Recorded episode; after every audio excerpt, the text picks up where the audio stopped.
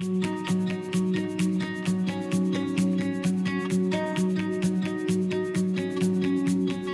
podcast family.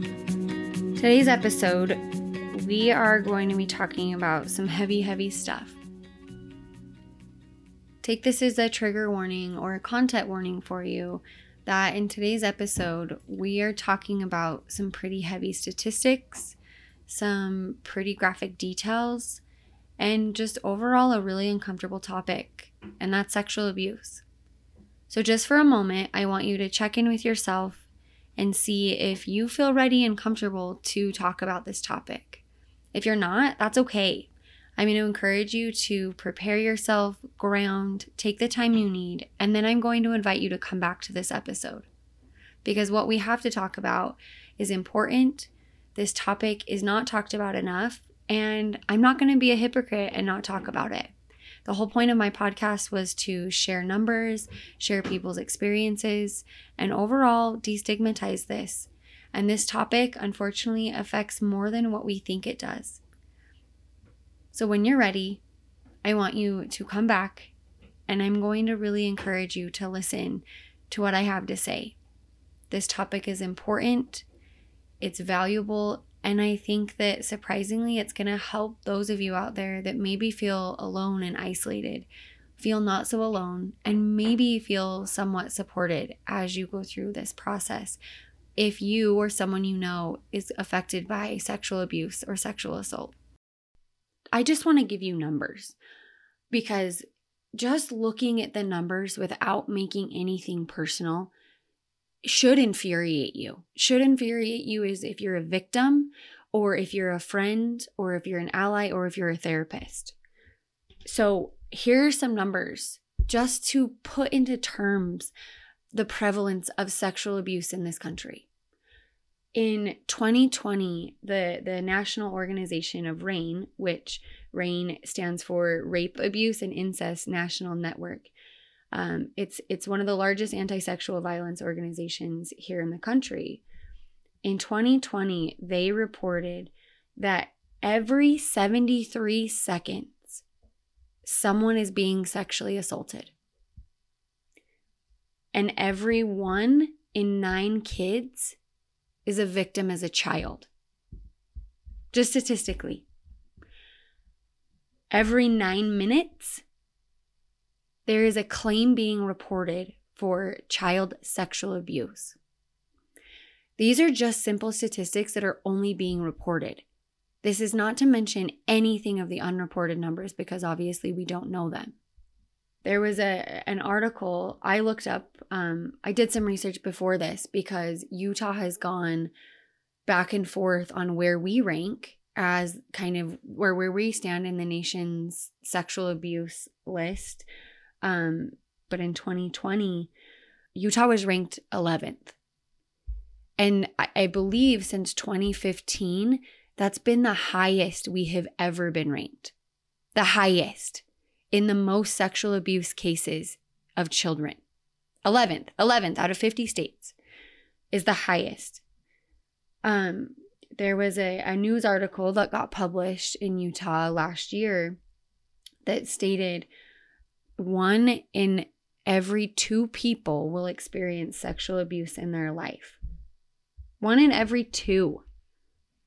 And the the naive part of me, it's crazy to think because when I was in when I very very very first started school, I remember having an instructor talk to me or talk to the class about sexual abuse and how this would come up in our profession and this is something that in our assessments we have to assess for and we have to talk about. I will never forget the moment that the thought went across my mind to say, Psh, I'm never going to have to work with someone who's been sexually abused. I look back on that moment and I wish to God that was true. And sadly, it's it's how I have filled my caseload. The passion that I have is from working with mainly adults who have had some type of sexual abuse experience in their life. Majority of them have had it happen to them as children. And it just it astonishes me how prevalent this is and how high the statistics are. And I think even hearing this, right? There's a, there's a part of you, especially if you haven't been a victim of sexual abuse, that you can easily brush it off to be like, well, that's not me, doesn't affect me. I my guess is most people that out there listening know someone and can uh, I've already thought of them throughout this like the 6 minutes you've been listening to this.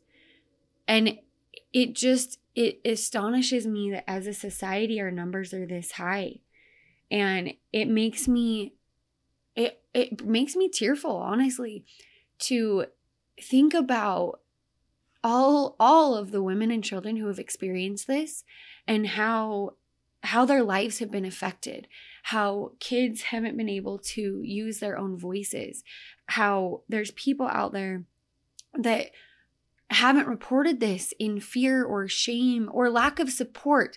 I think that's one thing that just infuriates me is that there are so many parents out there that refuse to acknowledge these reports. And i i can't tell you the amount of women i have worked with that they know that their mother was aware of this especially if it's childhood abuse the the the women that their parents at least their mom knew about their sexual abuse and did nothing about it blows me away inside of the church and not.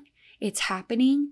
And, you know, I think that when those of us that haven't been sexually abused, you you sometimes like watch this in a movie or you hear people talk about it and they're like that's never going to happen to me. And the goddamn rape culture that's like well if that girl just wouldn't have gotten drunk at the party it it's happening in in your house. It's happening to your next door neighbor. It's happening to your niece and nephew. It's happening to the people that you think you trust the most. And i know i'm I, again i'm going to apologize um there's just been some events that's happened in the last couple of days that personal events of friends and uh, uh some other people that I've talked to to where people have told me and opened up and and shared their vulnerable story of them being sexually abused especially as a child. And i have just i feel so passionate and strongly about making this episode. And whether or not i'm a water sign and i'm a therapist and i'm emotional and i'm intuitive and i can feel this from people i i i'm apologizing which is stupid because i'm making a podcast about emotions. I get that but i'm apologizing because i know that this this episode i i'm angry but I'm angry because we have turned our head to this subject. There are people out there that genuinely have known that their children have been affected and abused, and they have chosen to turn their head. There are people out there that have chosen to hear people's stories in, in people's most hopeless moments and turn their head and not given that child or that family the appropriate resources or the appro- or turned it over to the appropriate authorities to get help and to advocate for that child. And it just it blows my mind that that there's so much evil that as a mother or as a parent. And i'm not saying everyone i know that eh, but this is for the the small percentage of those that this is happening to that they have turned their head and they have turned a blind eye and they have chosen to do nothing. And it's greatly affected people the adults that I work with, the friends, the friends that I have that this has affected them, it absolutely breaks my heart and and to to that I know that that's a selfish statement, right? Because it's not about me. This is about the victim going through all of the chaos and the heartbreak and the confusion and the turmoil and the shame and the guilt and all the other emotions that they go back and forth with on a daily basis. I can't tell you how many clients I have had to where whether or not this memory was known or whether or not it came up in our experience and it was suppressed. But do you know how many women feel crazy? Feel like they are in denial, feel like they have made this story up, feel like that they don't have to have a voice and feeling like they have to prove it to themselves and I've literally known people who have journaled about this for 20, 30 years. They have drawn pictures, they have had nightmares, they have had flashbacks, and they have gotten invalidated from people around them. And they have gotten dismissed by therapists. They have gotten dismissed by by people that they have loved and cared for as parental figures that are supposed to protect them, which has left them feeling so crazy and isolated and alone to think that none of that actually happened and they spend more time questioning this.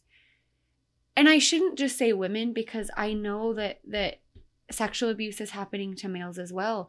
Unfortunately, that those statistics are even lower in the sense of what we have for data to report that. But the amount of males that are getting abused, especially as children, are just as significant and just as important because there's also males out there, males that if even more so live in a state of denial and shame and especially with their sexuality of knowing that that they were sexually abused as a young child, usually by another male, and they can't speak about it because more so of the shame that's going to come from their questioning, quote unquote, questioning their sexuality, or even again, the rape culture of did they ask for it, or are they more feminine, or the fact that just a predator, an adult predator, preyed on them. The statistics are there but it's it's less than what we have because it hasn't been reported it hasn't been documented because we don't talk about this. And there are adults that hide these numbers.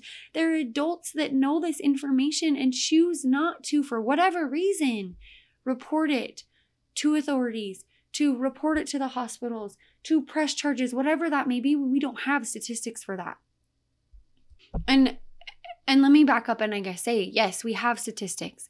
But even the statistics, you can look this up online and they will tell you quote there is no strong scientific evidence to prove these the to prove these numbers. The guesstimate that we have or that, that they show is anywhere between one in six and one in nine men have been sexually abused throughout their childhood. And they tell you it's probably a wrong estimate because we just don't have the numbers we know the negative experiences, but we don't have the numbers. And the sad thing is, is there's there's still people, and you maybe some of you out there have, have said that as I am even talking, of one in six or one in two women, that can't be true. That's that's not likely. I'm sorry to tell you, but it is.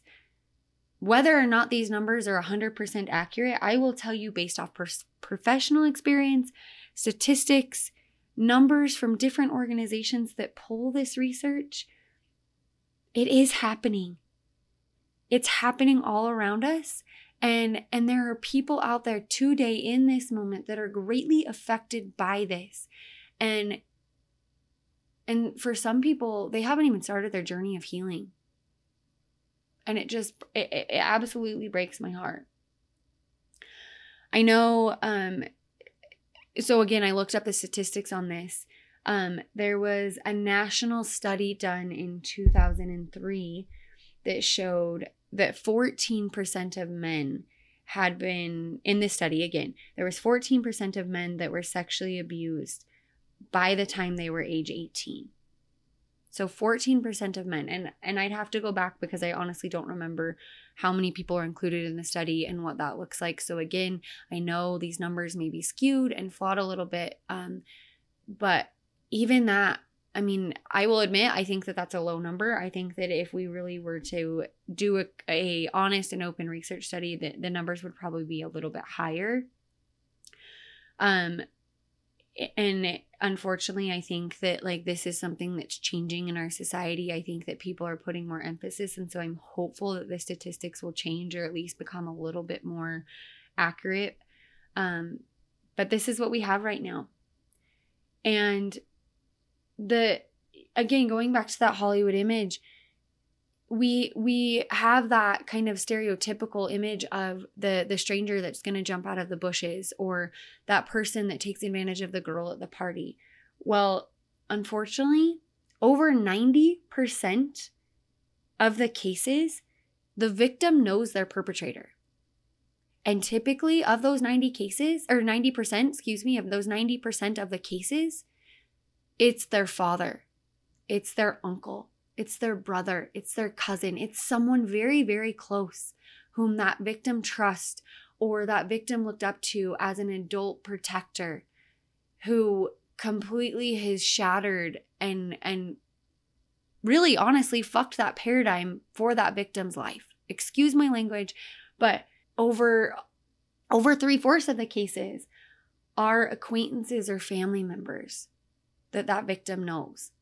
So as much as you don't want to believe the statistics if you're questioning any of this, or as much as you don't want to believe that it's an uncle or brother or dad, the statistics are there. You can look this up. You can talk about it probably to your friends. Whether or not you choose to believe in the reality that it is, it's happening and it's very much there. This subject obviously really like hits home with me um, professionally and personally if any of you are following along and listen to my last episode of my interview with Nick, um, he very graciously, vulnerably shared his history of abuse. And I I just need to share some other experience of this to I guess bring awareness and and bring light to this subject to give real life examples because I think it's important to hear that. There i know i know as a victim that there's so much shame in regards to this and there's so much heaviness or evilness maybe is a better word to admit and to say the words i was sexually abused. And it it is a process and it, again like i talked to nick about this right of going through this is a process and for some people the abuse has been suppressed and and there are people that don't remember it. There are people that go through their life really struggling with mental illnesses such as anxiety or depression eating disorders gambling addictions whatever. Um as a result as a way of them coping with this awful evil traumatic experience that's happened to them. If you're conscious of it yeah it makes it a lot easier to start healing and to work on things but if you're not, it even creates so much more confusion for a person.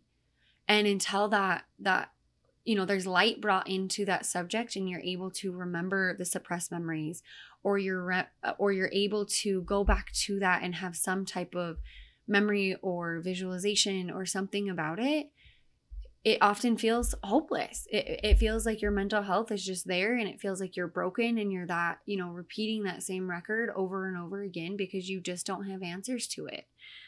And you know, we've uh, you've probably heard me say if you're following along too on this on this podcast journey that trauma is real and it, it affects so many people and I think sexual abuse is one of the most like prevalent diagnoses or issues or experiences that a person can go through that truly explains a lot of people's unhealthy coping skills and, and explains a lot of what a presenting symptom for a person is.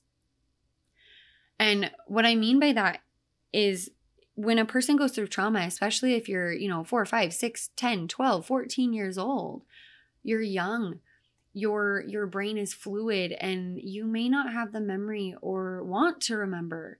And so you've developed you know addictions or you've developed unhealthy relationships or you've developed attention seeking behaviors or something along those lines to really gain a sense of control to really gain a sense of desire and and love and support in a, in a healthy way but this trauma traumatizing experience has made it to where you you don't feel loved you don't feel worthy. You don't feel like you can trust people. You often feel like you're just that material object that's meant for sex or pleasure or that just needs to be there because of this experience. And you know those are maybe worst case scenarios on a lower scale. You know a person can develop intense control issues intense obsessive behaviors um, attitude or behavior kind of adjustments because of the experience that's happened to them. And for those people where it's not as obvious, it's not as maybe as extreme or as intense, the the connection or the associations to the trauma or to the abuse and and what these controlling behaviors or symptoms are today that you're struggling with it may not be there it may not be as easy easily accessible or it may not be as easy to relate or understand and I I can speak that very clearly when it comes to the personal experiences that my clients have shared with me. I can't tell you how many times um, this this conversation has come up and more often than not the in processing the victim usually comes out and and says something along the lines of you know i think my mom knew or i remember going to tell my mom that this is happening or my mom walked in on my dad you know molesting me and she did nothing and and i was told i was crazy i was told to keep it quiet. And it it just breaks my heart because forever that person is meant to just internalize and live with these demons and to keep it quiet in so much more of a larger capacity than just not wanting to talk about it and not wanting to admit their victim. It, it's it's so much deeper on that and so many different layers and I think that Nick gave good insight in the sense that, like, this in a way was something he was hiding from. It's something that so many people have hidden from for so long because the acceptance part is really so hard. And I only can tell you firsthand from like my clients, right, in these situations that usually the session that it gets of where that survivor gets to admit that they were once a victim of sexual abuse from their dad or uncle or brother or cousin or whoever, it's a both heartbreaking session, but like the most empowering moment in their life to finally gain a sense of control over over everything, over their abuser, over everything they've been through, and finally to feel like they are in control over their life and they they no longer feel crazy, they no longer feel broken. And as a as a therapist, sure, it, it's it's an it's an incredible moment for me to see that in them. It's it's a powerful moment. It's an emotional moment. But I think there's a part of me that also my heart breaks to know that this person has struggled for so long in their life with this and that it took them being so vulnerable and so raw to get to this moment where they were able to take back that control, right? Because as some of us has experienced, like the, you don't wake up tomorrow and admit the abuse and, and usually start healing, right? We're talking about a person who has been a victim of abuse for 20, 30 years, have hid this from their friends or family or their partners that have had the scars internalized and their wounds just oozing and seeping of this infection that they have carried with them for so long. That's the part that breaks my heart. That people feel like they couldn't have the voice, they didn't know who to turn to, and that society has created this rape culture where they point the finger backwards to say, well, what were you doing? What were you wearing? What would you could have done differently?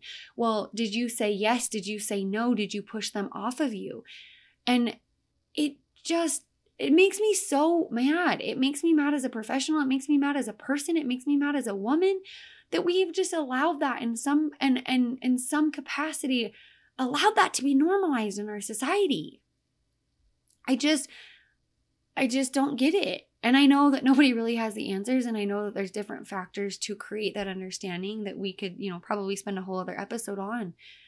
But I mean, it really, it, it, there are people's lives that are really greatly being affected. And, and it's sad because this topic is not talked about. It's not understood. It's not shared. We're not checking in. And let alone the person that's going through their experience. Like they don't know what the hell they're doing they're they're they're helpless and they're confused and they don't know what direction to even start with to start putting their life back on track. And I don't care if that's there there's that teenager that they had the awareness and something's happened and it's happened more recently that they've started to put their life back together or tried or that person that's waited 20 30 years to admit this and finally seek the help and and seek the resources they need in order to heal and just just maybe to bring like more awareness to to maybe some of the real life examples that I've had. I've worked with a person who very very vividly has known her abuse has happened pretty much from the year that she was born. And she has carried it with her for years and years and years because the abuse kept happening. It happened again and again, over and over and over and over again throughout her infancy, through her childhood, through her teenage years and and she very much knew this was happening She has very vivid, detailed memories of this that she has carried with her. And she has had multiple therapists, or she did have multiple therapists, to where some of them brushed her off. Some of them told gave her a misdiagnosis instead of trauma, but gave her personality disorders, told her she was crazy, told her literally that her case was too intense and that she needed to go find a different therapist. And there and she's been invalidated within her family because other family members that experienced the same abuse, it wasn't talked about. It wasn't validated by her parents. The abuse actually was happening from her dad, so it, it wasn't validated from her mom, from her siblings. And as she got married, it still became invalidated in the sense that she would journal about it for hours over and over again and try to go to therapy and try to heal. And ultimately, it, it, she was trying to prove herself not crazy because she felt like she was making up all of these memories and and that nobody would believe her and so her journaling wasn't to process and to help her as much as it was to prove herself to prove to everyone around her that these experiences did happen that she wasn't lying she wasn't making it up i've worked with a client where she came in initially to grieve the loss of one of her really good friends and through her therapy and through her deeper internal work with me somehow it came out. There were memories that came back to her to where she was sexually abused by her brother. And she and I had had conversations probably for about a year. Mm. She had such a hard time accepting that her brother, whom she still had a relationship with at the time, did that to her and how she couldn't remember and how she could go home for Christmas and be in part of this like loving community of her family knowing that her brother had abused her multiple times throughout her childhood. I've had another personal connection. She has lived her entire life with no memories of this. She went on her therapeutic journey for for other reasons also for an internal journey for for internal reasons and came out of memories of being abused. I've had women sit down on my couch and give me very graphic details of these experiences that they can remember and they just want to live their life with without remembering the trauma without it being a replayed movie that they experience over and over and over again i realize that the the information and the memories and the ptsd that comes from this comes in different capacities and that is okay so eh, so if you're one of these survivors and victims that have gone through abuse that you're struggling to put the pieces together just know that's okay. There is no manual that says how you're supposed to do this. Eh, trauma, if you've listened to any of my other podcasts, trauma affects everyone differently, right? And the trauma of figuring out why it happened is usually not what makes it traumatic. It's about how you were supported and how you process the events after it happened. So what I mean by that is if the if you were one of the lucky ones to where the abuse happened or or a parent or a figure an adult figure figured it out and helped you through it it was reported you went through the process of DCFS or you went to counseling or you had these experiences to where you had the support around you chances are the level of trauma was much less intense for you if you were one that the abuse happened over and over again throughout your childhood, throughout your life, and there was no support, there was no one to protect you, there was no one to talk about this with, the level of intensity for you to process or for the emotional capacity that you're going through is much higher. For those of you that have no memories yet, or have had inklings, or have had weird moments or weird sensations, that's okay. For those of you out there that sex is a really hard topic for you, even in a healthy relationship, for those of you that don't want to be touched, for those of you that can't have sex in certain positions, for those of you that don't want to be intimate or have to have the light on or have to keep your clothes on or whatever that may be because of your feelings of unsafety or or because of your flashbacks or because of your experience it is okay that they all look different it is okay to not be okay it's okay to be where you're at with this but what's not okay is for you to be silent about it whether it's reporting it to your therapist or an authority or a school teacher your partner, your best friend, whoever. What's not okay is for you to stay silent. I'm pretty sure I say this in every single episode. You're capable of changing. You're capable of letting this go. And it doesn't mean I tell my clients all the time, I, I, I don't have a magical wand where I can just go in and zap this memory or these experiences from you, but I can help you learn to process them and let go of them to where they no longer feel like they are just creating a dysfunction or chaos of your life. You can process them and get to a place where you don't feel like they are just taking over your life, of where you have to fight every single day to avoid the memories or to avoid a trigger of being sent back into that place or sent back into that sense of hypervigilance with this. You can change you can process this. You can help your brain process this information to be stored in a healthy way. You can no longer have panic attacks. You can have sex in a healthy way. You can live your life without this being that gloomy, awful shitstorm of a cloud that's haunting you right now. And I'm telling you this because I really want you to hear my words. I want you to believe that there is that possibility that you can make that happen. But it's not going to happen by you just being silent. It's not going to happen by you just wishing it would go away. By you, you know, being on sleeping medication to help with the nightmares. Unfortunately, this is something that has to be processed and looked at. And and I know I've had this conversation and again, you guys have probably heard me lecture this. Trauma has to be processed. And and I don't know if I've used this example or not, but I'm going to use it again. When we've had these experiences happen to us, right? Your brain is going to store it in an unhealthy way unless you've had the support to process it healthy, okay? So, in an example of where you have no memory and those memories have been repressed and suppressed, right? The memories that you're having, or maybe that you don't have, are stored in the trash can of our brain, which is the amygdala and the hippocampus area. Okay.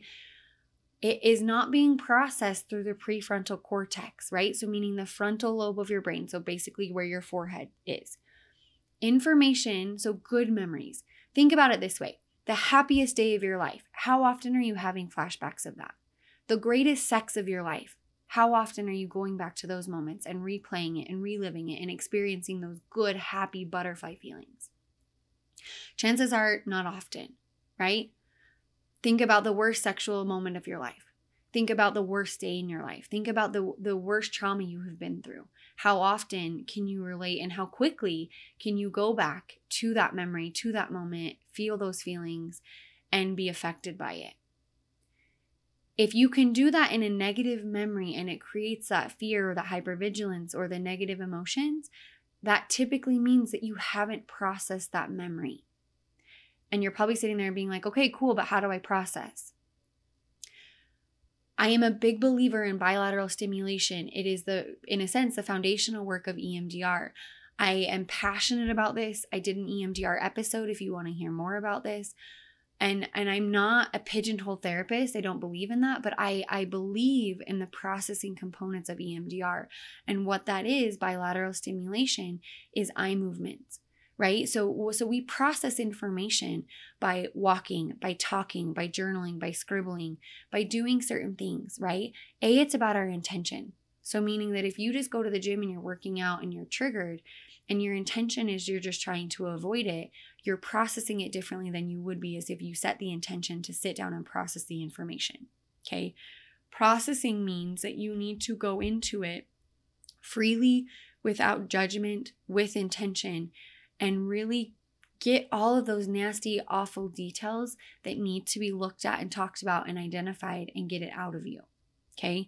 An example of this I tell clients is that the story, if you're able to tell that negative story, the story that you have rehearsed over and over and over and over and over and over again, is the story that you have probably told a hundred people. You're comfortable with it, the emotions have lessened, you you probably don't get triggered in certain moments and you've become really good about sharing that version of the story and that's awesome. Just because you're really good about sharing that version of the story doesn't mean that there's not chapters or details or lines from that storybook that need to actually be read and talked about.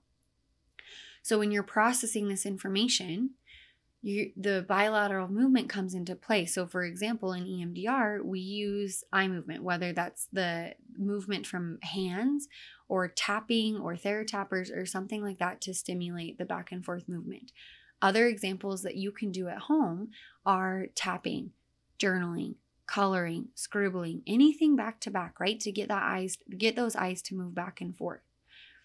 How you process that information is setting that intention, right? If you're having a panic attack, avoiding it isn't going to do anything except for you're creating that band-aid approach, right? Grounding and practicing mindfulness is awesome because you can sit there and come back to that moment and put yourself in that present moment and calm down. But it's not a sense of like you calm down and then you just carry on with your life. The processing comes into play of like, what did you just experience? What are the thoughts going through your head?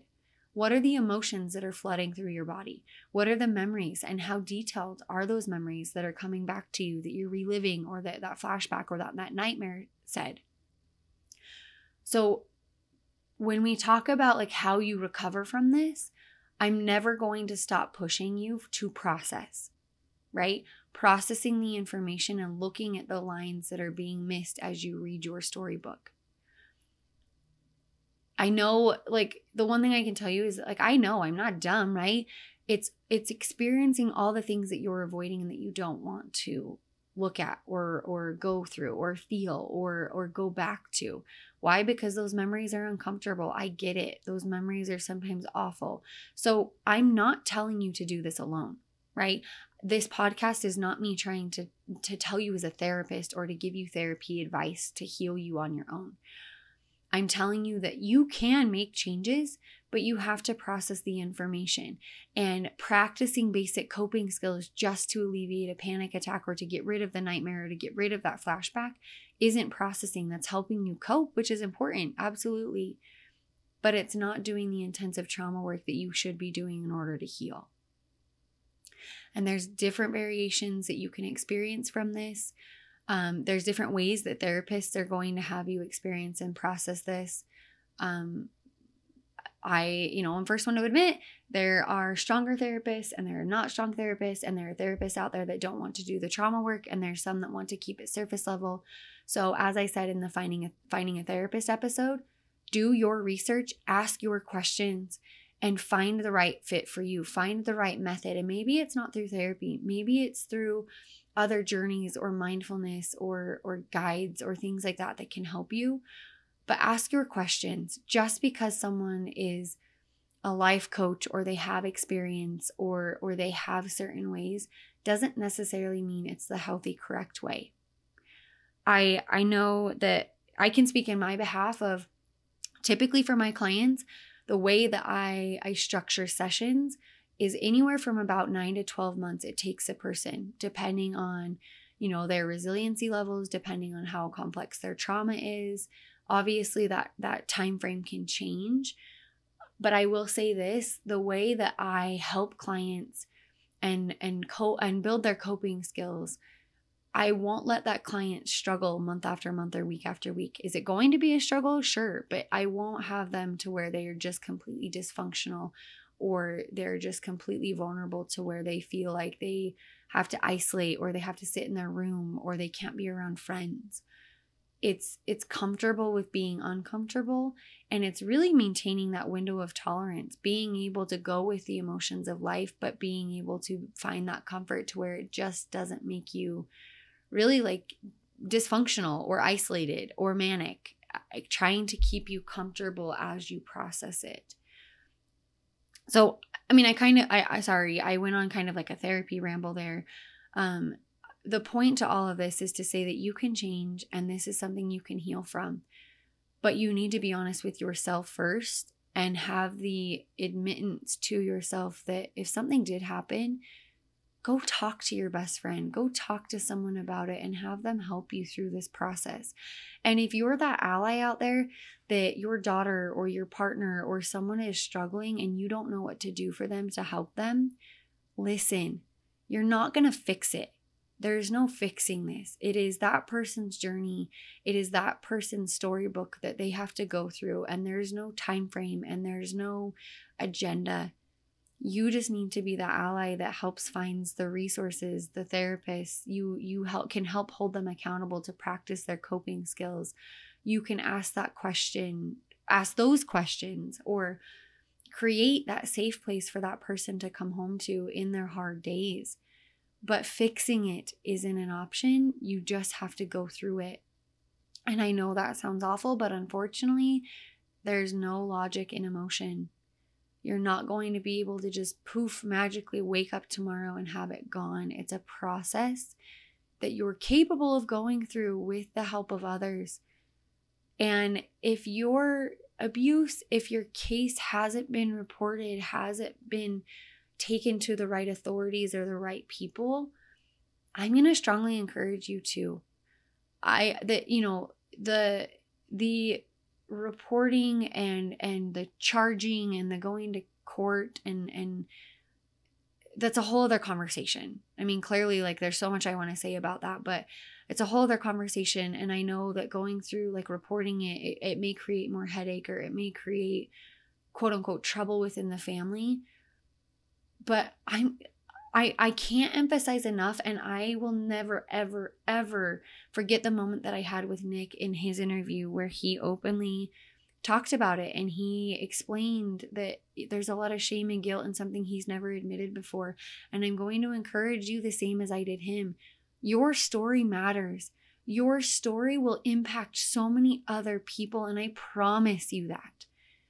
But until you share it, until you use your voice, no one else's lives are going to change. And it's not about being a victim that's seeking attention or seeking, you know, anything from other people. It's about that awareness. Look at the statistics. Go back to the beginning of this episode. There are people out there that every minute of every day are going through this. One in two women. So, chances are, your big group of friends, your big group in your family, chances are there's someone that's been affected by some type of sexual assault in some capacity. And all I can do, the I guess the point with this podcast is I'm going to only encourage you to use your voice and ask for help. Share your story. Ask for help and just know that you're not alone. There are people waiting to hold this energy for you to help you through this process. And the more awareness that we can bring, the more women, unfortunately, and I shouldn't say women, excuse me, the more people that we can br- bring together that have experienced this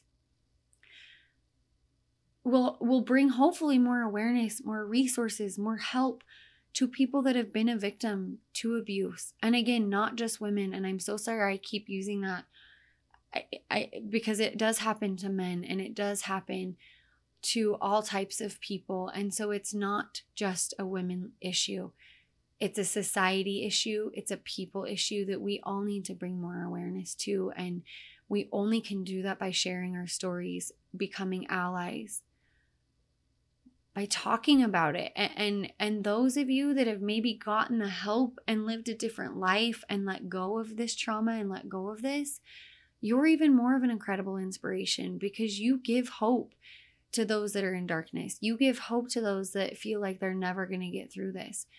Talk about it. Ask your friends. Share your story of how you made it through, what you did in your darkest days. Because I promise you that if we share that and we talk about it, it's going to make a difference in someone else's life. And honest to God, even if it's one person, isn't that worth it? The way I look at it, that if you could go back in time and you could be that adult version that's stepping in to save that childhood version of yourself, wouldn't you do something to protect you? Because sure as shit, no one else did. In that moment that you were abused or harmed, no one else did. So I'm going to encourage you to be that light. Try and use your voice because I promise it's going to make the difference in someone's life.